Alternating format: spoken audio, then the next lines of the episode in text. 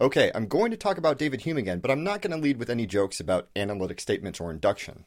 After all, they weren't funny the first couple of times.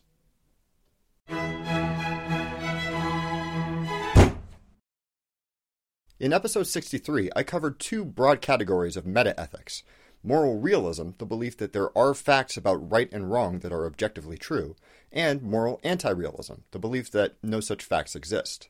Many of the responses to that video were theories about how moral facts might be derived or distinguished, how we could tell real moral facts from all of the various things that people have claimed to be objectively right or wrong throughout human history, everything from slavery to recreational sex. There were citations of evolutionary pressures, religious texts, psychology, all sorts of interesting stuff.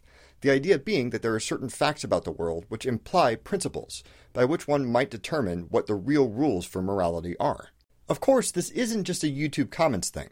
Many philosophers have posited different systems of thought by which they believe one might use facts and analysis to derive the underlying rules of morality, and often to compel others to follow those rules. Life in the state of nature is nasty, brutish, and short. Without absolute governance, people would kill and steal all the time. Therefore, we ought to submit to absolute governance. It may be legal to sell something for more than it's worth, but divine law leaves nothing unpunished that is contrary to virtue. Therefore, we should be honest in our business dealings. There are starving people in Africa. You ought to finish your dinner. These sorts of arguments were all the rage in philosophy for a long time.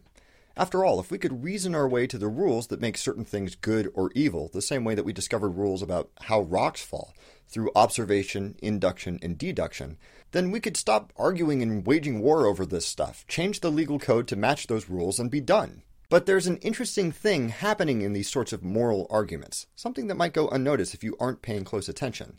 David Hume, the 18th century Scottish philosopher, is most commonly credited with realizing that there's a fundamental difference between moral arguments and other kinds. See if you can spot it.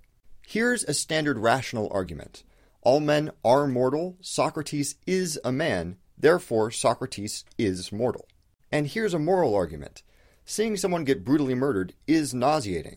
There is a law against murder in almost every legal code we've ever discovered murder is evolutionarily disadvantageous. Therefore, we ought not murder each other. Did you catch it? In the moral argument, there comes a necessary switch between is statements and an ought statement. There's a significant difference between those.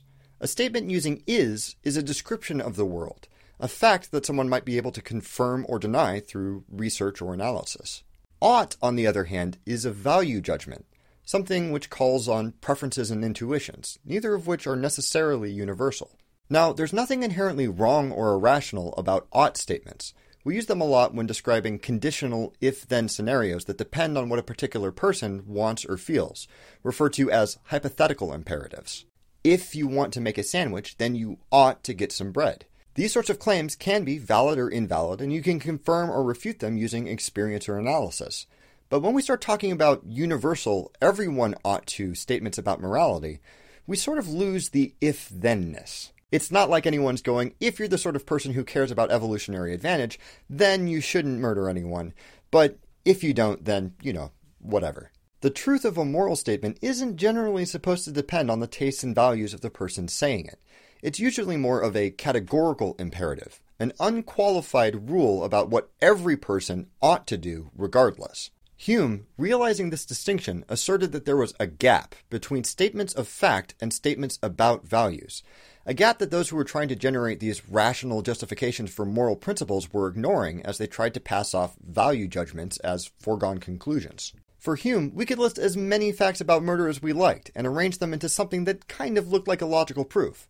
But as soon as we transitioned from is statements to an ought statement, we were basically just assuming the thing that we were trying to prove in the first place murder is bad. This poignant observation has colored the development of almost all moral philosophy that came after Hume.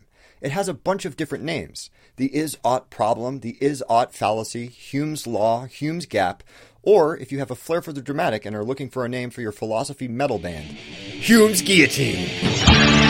It's not universally accepted, and some philosophers still believe that it's possible to derive an ought from an is, but it's definitely not an easy thing to get away with anymore. Now, with this sort of realization about the distinction between facts and values, one might be inclined to believe that all rational discussion of morality is now pointless, that people are just stuck with whatever morals they're first taught, everyone's opinions are just as valid as everyone else's, and there's nothing to be gained by rational discussion of right and wrong. But in the same book, Hume notes that even if our morals are founded on intuition and custom, even if there's no gleaming obelisk anywhere that dictates what right and wrong truly are, there's still something to be gained by reasoning about them. He makes a comparison to art. Few people would argue that we all need to share the same aesthetic values and think the exact same things are beautiful or ugly. But there are certain works of art that require us to engage and think critically to appreciate. Maybe you've had the experience of watching a movie, playing a video game, or reading a book that you thought was stupid until you discussed it with a friend and realized something, some nuance that you missed the first time around that was essential to really getting it. You might have an entirely different sort of appreciation for it after that epiphany, but it's not like your friend reasoned you into a different feeling about beauty, like you preferred reds and oranges until they convinced you that greens and blues were better. It's just that by turning it over in your mind and examining it from different angles, you found a new way of looking at it that satisfied some of those feelings in a different way, something not apparent at first blush. Our first reactions to something might not be the most authentic expressions of our values. It might take some work to figure out exactly how your morals apply.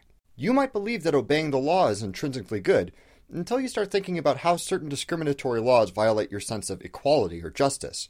You might have strong sentiments that killing babies is wrong, but if you're a time traveler and it's baby Hitler. There may not be a categorical basis of morality, a way to bridge Hume's gap from ises to oughts, but there are more or less rational ways to approach the hypothetical imperatives that we generate from our own morals. Just like if you want to make a sandwich, then you ought to get some camels, doesn't make a whole lot of sense. Sometimes we can use some help seeing how our values don't map to our actions or our beliefs. So long as we remember that those values might not match up perfectly from person to person, so long as we stay firmly in the realm of hypothetical imperatives and realize that if someone doesn't care about the same things that we do, then we're just going to have to agree to disagree, there's nothing intrinsically wrong with exploring the relationships between our values and our choices rationally. Because a delicious sandwich may or may not be worth killing for, but it's definitely wrong to kill the guy who makes delicious sandwiches. What's the name of your philosophy metal band? Please leave a comment below and let me know what you think. Thank you very much for watching. Don't forget to blah blah subscribe blah share. And don't stop thunking.